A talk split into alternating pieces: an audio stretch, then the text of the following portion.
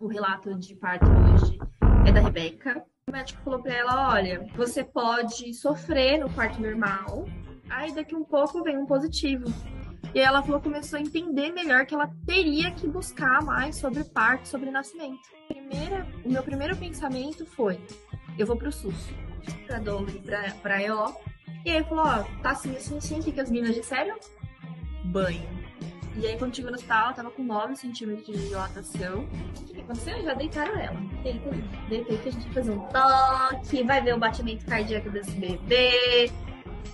E aí ela falou, não quero ficar deitada. Não quero soro, não quero soro. Aí ele falou, não, vou pôr o sorinho porque é protocolo do hospital. Não teve, não dei aula.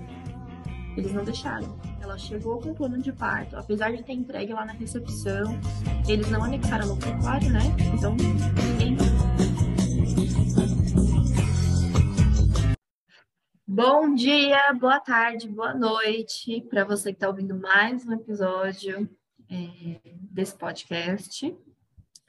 Gente, e aí? E a semana de vocês? Que aqui tá um caos. Tratou, já passou por cima de mim. E deu ré, né, amiga? Igualmente.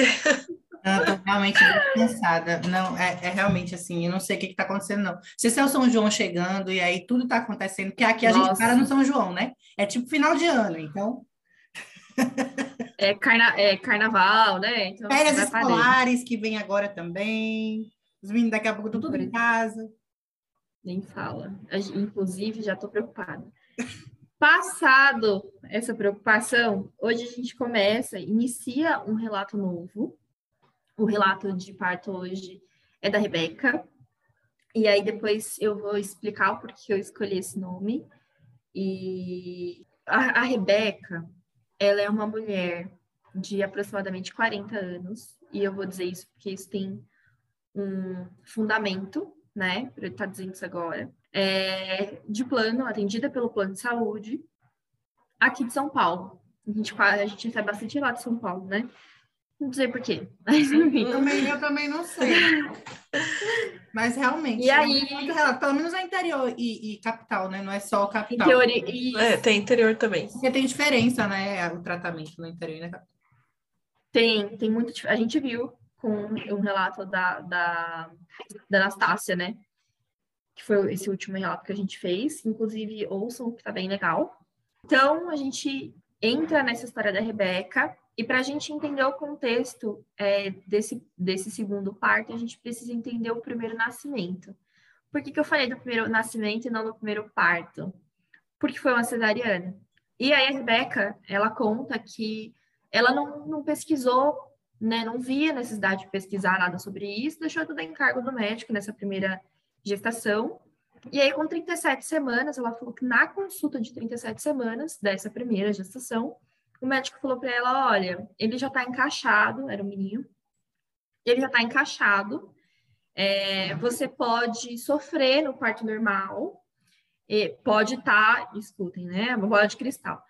Pode estar tá, é, enrolado no cordão, a gente não sabe. E aí, no final das contas, você vai tentar um, um parto normal e vai acabar numa cesariana. Eu acho que já é legal a gente fazer uma cesariana agora. Ela falou, ficou assustada com tudo aquilo. Ela queria um, um parto normal, mas ela falou, eu não sabia de nada, não, não sabia como contestar, nem se podia contestar. A Andresa não é porque pode estar com o cordão enrolado. Oi, tirou de. Você pode começar a um parto. É água de lindóia é. ou vozes da cabeça? De onde você tirou isso? É tirei do cu, né? Porque só pode ter tirado de lá. Gente, não faz sentido. Não faz sentido. E aí ela falou que ficou com medo. Pô, meu, ele é um médico, ele sabe o que ele tá falando, né? Bom, foi lá no dia seguinte, agendou a cesariana e fez. E aí, anos depois, ela falou: olha, nem, nem tava querendo mais filho, era só ele, assim, até pensava em ter uma outra e tal, mas ah, né, deixa pra lá. E aí ela crente de que ela estava no processo de menopausa, porque de 40 anos, né, gente? Cheguei nos 40, tô ótimo. Não, tá, tá de boa. Aí daqui um pouco vem um positivo. E ela falou começou a entender melhor que ela teria que buscar mais sobre parto, sobre nascimento. E ela foi buscando, buscando, buscando, até que ela encontrou aquele programa Doula Solidária. Solidária. Inclusive, vou deixar o link aqui na descrição, porque é bem legal. É um. Tem, tem todo o território nacional. Eles atendem a gestante e eles fazem uma triagem para saber o quanto ela pode pagar. Se ela não pode pagar nada, faz social. Se ela pode pagar alguma coisa, eles fazem um valor menor do que uma doula particular faria. Muito né? Bacana. Acaba sendo uma dolagem particular, mas enfim, é, é um coletivo, vamos chamar assim, né? E aí ela contratou essa doula, essa doula começou a informá-la, começou a indicar alguns livros, algum, algumas coisas para ela entender melhor. E ela foi pesquisando, foi se aprofundando nisso de parto, de nascimento. E ela falou: olha, a partir do momento que eu recebi o positivo, a minha primeira, o meu primeiro pensamento foi: eu vou para o SUS. E olha que louco, né? Ela tinha um plano de saúde. E o primeiro pensamento dela foi: eu vou para o SUS. Ela falou: eu tinha certeza que no plano eu não ia conseguir um parto normal. Certeza. Depois de uma cesariana, ainda, um BBAC que a gente, que a gente fala, né? Nunca, jamais. Com 40 anos de idade? Ia Exatamente. a primeira coisa que iam falar para ela. Exato. E foi, né? Olha, a partir dos 40, sua gravidez é geriátrica? Que, que história é essa? Sabe? Que, que loucura! Oi? Tirou da onde essa informação, gente? No mesmo lugar que tirou aquela do pode ter o cordão enrolado. É. é. e aí ela falou que já sabia, ela falou, oh, eu continuei fazendo pré-natal pelo, pelo plano, porque dá para fazer ultrassonografia mais rápido, a gente sabe que o SUS tem uma escassez disso, mas ela falou, estava fazendo no SUS também. E no SUS, a médica falava, olha, nada impede que você tenha um parto normal. Você pode muito bem ter. A cesariana anterior não é condição para isso. E aí, depois da contratação da doula, ela contratou uma enfermeira obstétrica, até a contratação da doula ali, ela falou: ah, vou parir no SUS, porque essa era a melhor realidade que ela tinha naquele momento. Com a contratação da EO, ela viu a possibilidade de permanecer em casa, né, sem, com a vigilância adequada em casa, e ir para o plano, né, tentar parir no plano ali. Outro ponto que fez com que ela desistisse também é, do atendimento ao SUS foi a questão do acompanhante, ela ligou em duas maternidades próximas da residência dela e ela recebeu a informação de que naquelas duas maternidades ainda não tinha direito ao acompanhante. Acreditem se quiser. E quando ela ligou nesse hospital do plano, eles disseram: Ó, oh, você pode trazer um acompanhante. E aí ela questionou sobre a doula, porque aqui em São Paulo tem lei de doula e tal. E aí eles disseram que ainda assim não, que ia ser só um acompanhante, ela podia optar por um ou por outro. E aí ela foi galgando algumas informações e contratou uma enfermeira obstétrica. E aí ela falou que nesse meio, ela falou, ah, não ia arriscar um hospital público, né? Que, que eu fiz? Contratei uma enfermeira obstétrica para ficar em casa comigo, até onde eu conseguisse, até o parto desenrolar e andar e as fases andarem, para eu ir no último momento para o hospital. E aí, nesse último momento, eu ia conseguir, tipo, evitar um pouco mais das intervenções. Porque ela já sabia que quanto mais cedo você chega no hospital, mais intervenção você pode sofrer. E chegando ali na pontinha, né, quase não dá. E aí a gente entra para o relato de parto efetivo. Ela falou que numa certa manhã, às sete horas, em casa, ela percebeu aquelas, as barriga, a barriga dura, né? Aquele vai em volta da barriga dura, e aquela preocupação, porque ela nasceu depois das, das 38 semanas, e ela ficou preocupada, porque o primeiro nunca, nunca passou das 37, não, nem conseguiu, né, coitada? Primeiro nem passou das 37, a segunda já passou, e agora? Se chegar a 41, vou ter que induzir, porque eu vou para o SUS, eu não vou induzir no, no particular. Então, ela tinha ainda esse, estava meio que indeciso, né, tinha um plano A e um plano B para dependendo do que fosse acontecer. E ela falou que às sete, oito horas da manhã percebeu a presença das contrações. Ligou para as meninas, para a Dola e para a EO, e aí falou: Ó, tá assim, assim, assim, o que, que as meninas disseram? Banho. Banho. Se for TP, vai engrenar. Se for trabalho de parto, vai engrenar. E ela falou que entrou no banho e engrenou. Então, quando deu 10 horas, elas já estavam em casa para poder avaliar a, a Rebeca e entender quanto estava dilatada. E ela falou que naquele momento do exame de toque, e vamos frisar aqui, quem fez o exame de toque foi a enfermeira obstétrica, que tem capacidade técnica para tanto, é, ela estava com 3 centímetros. E continuou em casa até as 6, até as 6 e meia. Quando deu 6 e meia, a enfermeira falou, ó, tá quase com 9. Acho que já é bom a gente, a gente ir pro, pro hospital. O que ela não contava é que ia ter trânsito. Ninguém contou com isso. Ninguém contou com isso. E aí era um horário de pico, seis e meia, gente, aqui em São Paulo, seis e meia. Um você não anda, entendeu? Você, nem para frente, nem para trás. É uma desgrama. Vocês não estão entendendo o que é o trânsito de São Paulo. A Bruna sabe. A Bruna sabe. Se você sair às sete, é capaz que chegue antes do que saindo às seis. Exato, exatamente, é isso. Falar tudo. E ela falou que quando chegou no hospital, estava com 9 centímetros. E aí ela conta que no meio desse tempo em casa, ela só pedia analgesia. Eu quero ir para o hospital, quero ir para o hospital. E as meninas relembravam ela: olha, ir para o hospital significa isso. A gente tinha decidido isso, né? Ali fazendo, estruturando o seu plano de parto. Outra dele importante, ela fez um plano de parto de forma adequada, né? Ela não jogou lá modelão na internet, ela teve auxílio da doula, da enfermeira obstétrica, entendeu mais sobre esses processos. E, e aí, quando chegou no hospital, ela estava com 9 centímetros de dilatação. E ela já chegou, pelo que ela comentou assim, é, enquanto ela estava em casa, ela pedia muito analgesia.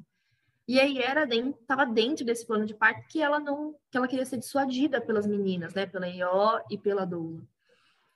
E assim que ela chegou no hospital, ela disse que na hora de entrar, estava ela, o marido e a doula.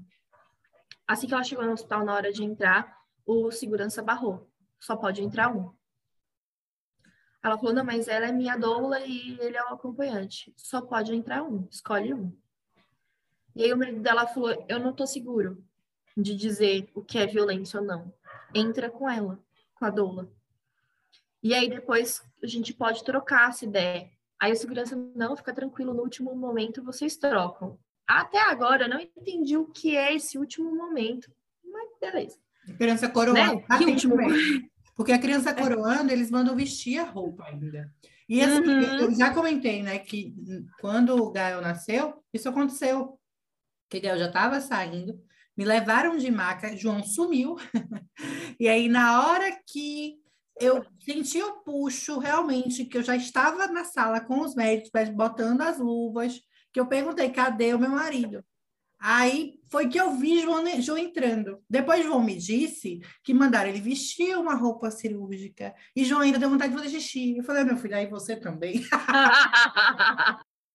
Mas assim, era um parto que era um parto vaginal, o menino já estava saindo. Qual a necessidade de vestir uma roupa cirúrgica? Não dá para segurar. Não dá para segurar, entendeu? Não é uma coisa que você fala, vou segurar um xixi. Não é. Gente, eu, eu, é, é, é, eu, quando eu cheguei lá, eu já estava saindo mesmo. Porque eu falei, né? Eu queria ficar de quatro o tempo todo. E eu já sentia realmente ele empurrando a cabeça. Eu sentia ele para sair mesmo. Aí ficou o médico falou: não, sobe que vai nascer. Tinha necessidade de ter afastado esse pai de mim para vestir uma roupa? Não tinha, era para ele ter subido comigo, né? Com a maca, os maqueiros e ele junto comigo. Mas não, separaram para vestir uma roupa cirúrgica em um parto vaginal. Óbvio que era vaginal. Porque tudo tem que ser limpo, né? O parto tem que ser limpo, Sério, não, pode ser, né? não pode ter sujeira. O pai não pode ser daqui com a camisa suja de sangue, porque, sei lá, pode. Vai, vai entender, né?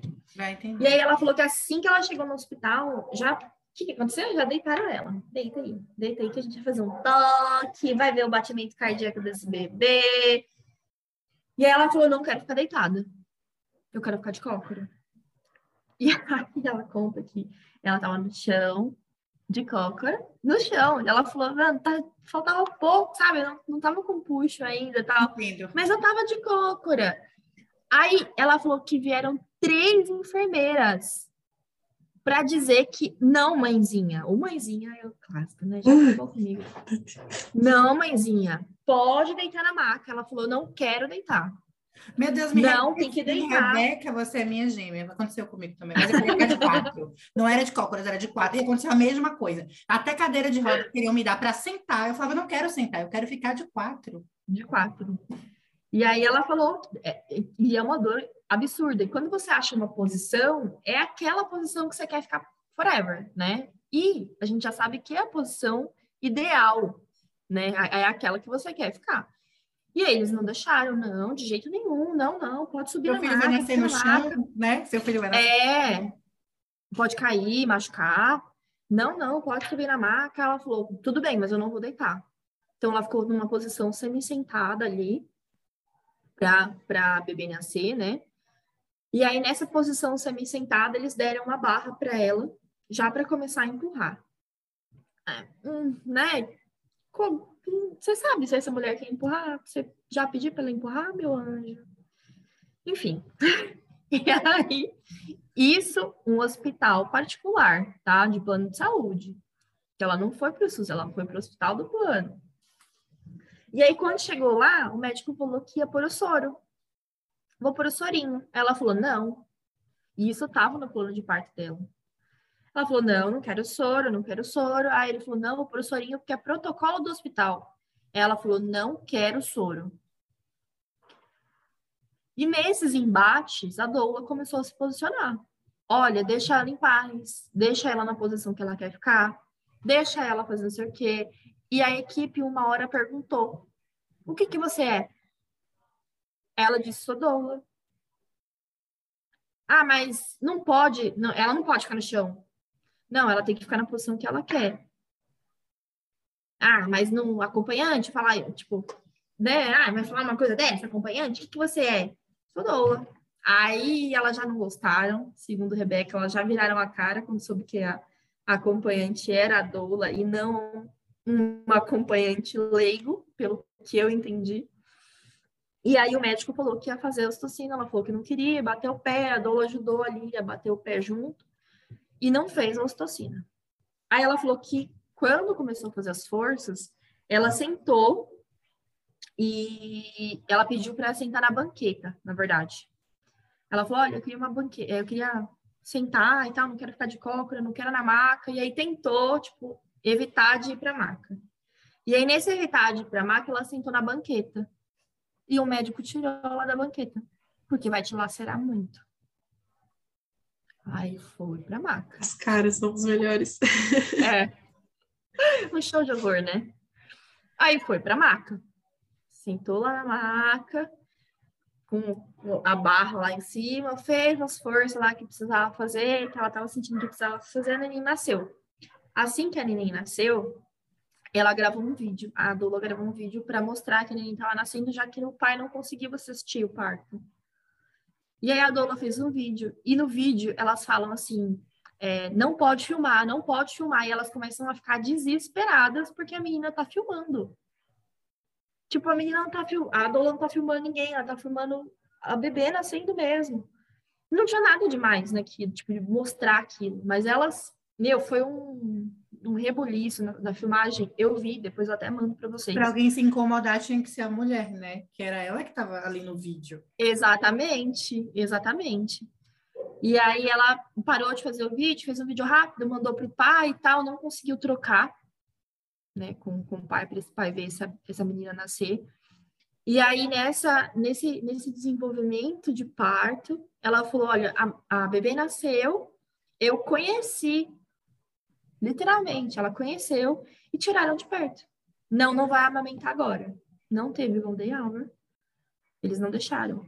Deixaram ela do lado fazendo procedimentos no bebê. Aí vocês sabem que procedimentos que eu tô falando, né? Do lado dela. E ela só foi amamentar a menina três horas depois que a menina nasceu. Três horas depois. E no plano de parto, ela tinha colocado essas especificações sobre o que ela queria, se ela não queria uso de ostocina de forma é, de rotina, né? Que ela não queria, que ela queria parir na posição que ela quisesse, que ela queria se movimentar é, o quanto ela quisesse, que ela queria comer o quanto ela quisesse, se ela sentisse vontade. Então, ela tinha disposto ali tudo que ela queria. E ela fala, ela conta pra gente que ela sentiu a necessidade de avisar várias vezes para a equipe sobre o mesmo procedimento. Por exemplo, a questão da ocitocina, dela ter que falar 300 vezes com o médico que ela não queria ocitocina. Sabe, tipo, olha, tô no meu plano de parto, eu já escolhi que eu não queria, que não sei o quê, e o médico forçar a barra.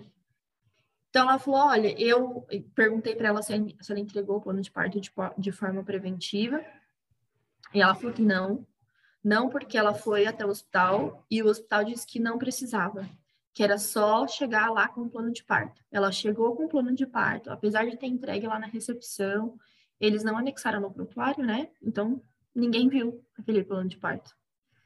E aí ficavam perguntando para ela. Ela colocou a disposição do banho, que ela não queria dar banho imediatamente. E aí a enfermeira é, falou para ela: Olha, a hora do banho agora. Ela falou: Não quero dar banho. Aí a enfermeira falou, então você vai dar sozinha. Tipo assim, você não quer fazer na minha hora, você vai se virar sozinha depois e vai, vai ser culpabilizada porque você tá se virando sozinha, entendeu? Você tá me falando não. Tô aqui querendo te ajudar e você tá encontrando um obstáculo, Ingrata. né? Ingrata. E aí ela falou que ela deu sorte, porque ela ficou num quarto, apesar do plano dela ser enfermaria, ela ficou num quarto sozinha. E ela falou que o pai pôde entrar nos cinco dias que ela ficou lá só na hora do almoço. Então ele ficava, na verdade, ele só podia ficar meia hora, das 10 às 10 e meia. E aí, veja bem, das 10 às 10 e meia. Aí ele aproveitava que ela estava sozinha no quarto e ele se escondia para ficar até meio-dia.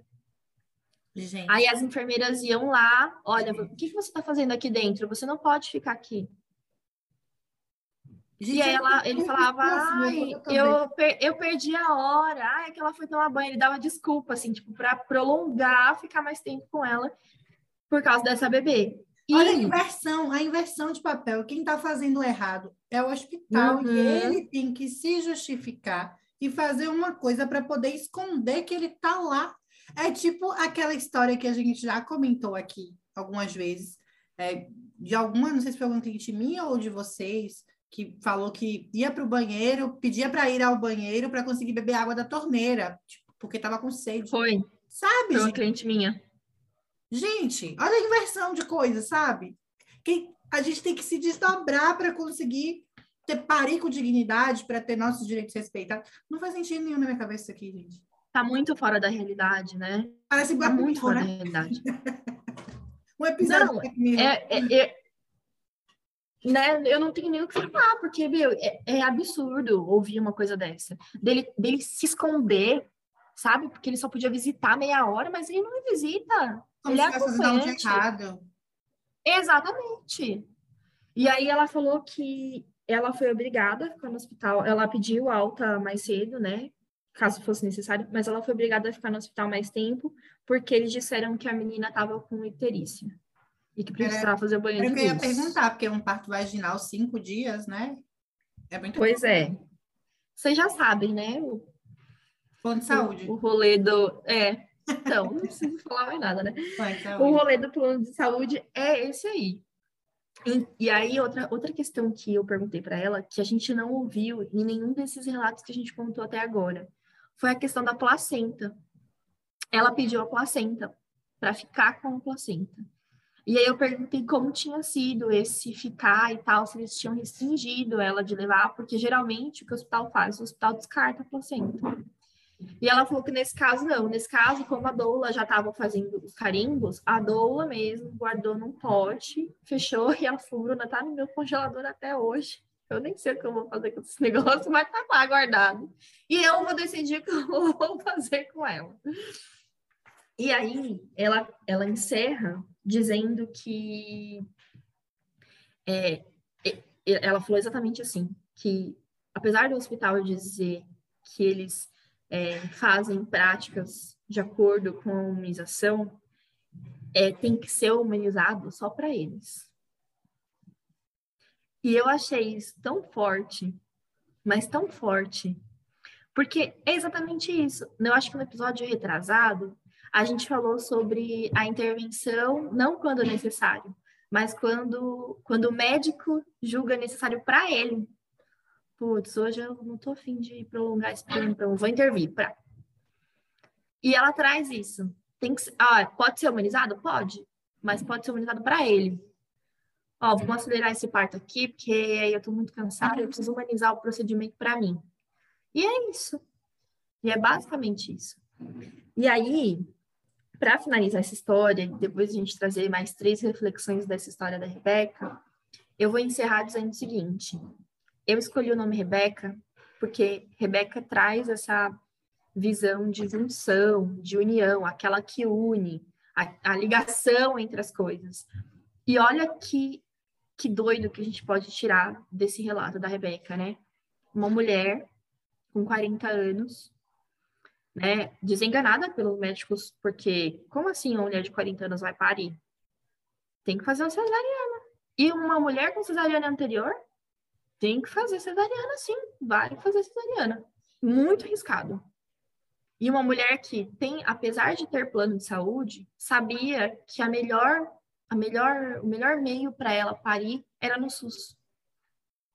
E ela estava disposta a abrir mão de todo esse contexto de, de conforto de hotelaria que a gente tem dentro do plano de saúde para parir de forma livre, né, de forma menos intervencionista no SUS, sabendo que ela podia estar tá, é, propícia a outras formas de violência, mas que ali a probabilidade dela conseguir um parto normal era muito alta, era muito maior. Então, o nome Rebeca vem, vem de, dessa união, de fazer, de, de, que a gente precisa ter hoje, que a gente precisa fazer essa junção das coisas a gente precisa entender aonde a gente está situado, né? Qual, quais, quais são as nossas condições, o que eu posso ou não fazer. No caso da Rebeca, ela conseguiu contratar uma doula com valor solidário, e aí, consequentemente, o que sobrou, ela conseguiu contratar uma enfermeira obstétrica só para para acompanhar ela ali em casa, para ela ter condição de ir para um hospital, reduzir a capacidade de intervenção. Mas se ela não tivesse estudado, se ela não tivesse entendido um pouco mais desses processos, será que ela teria conseguido negar a ocitocina ali? Né? Será que se ela não tivesse com uma dor, ela ia ter conseguido negar alguns procedimentos que foram feitos?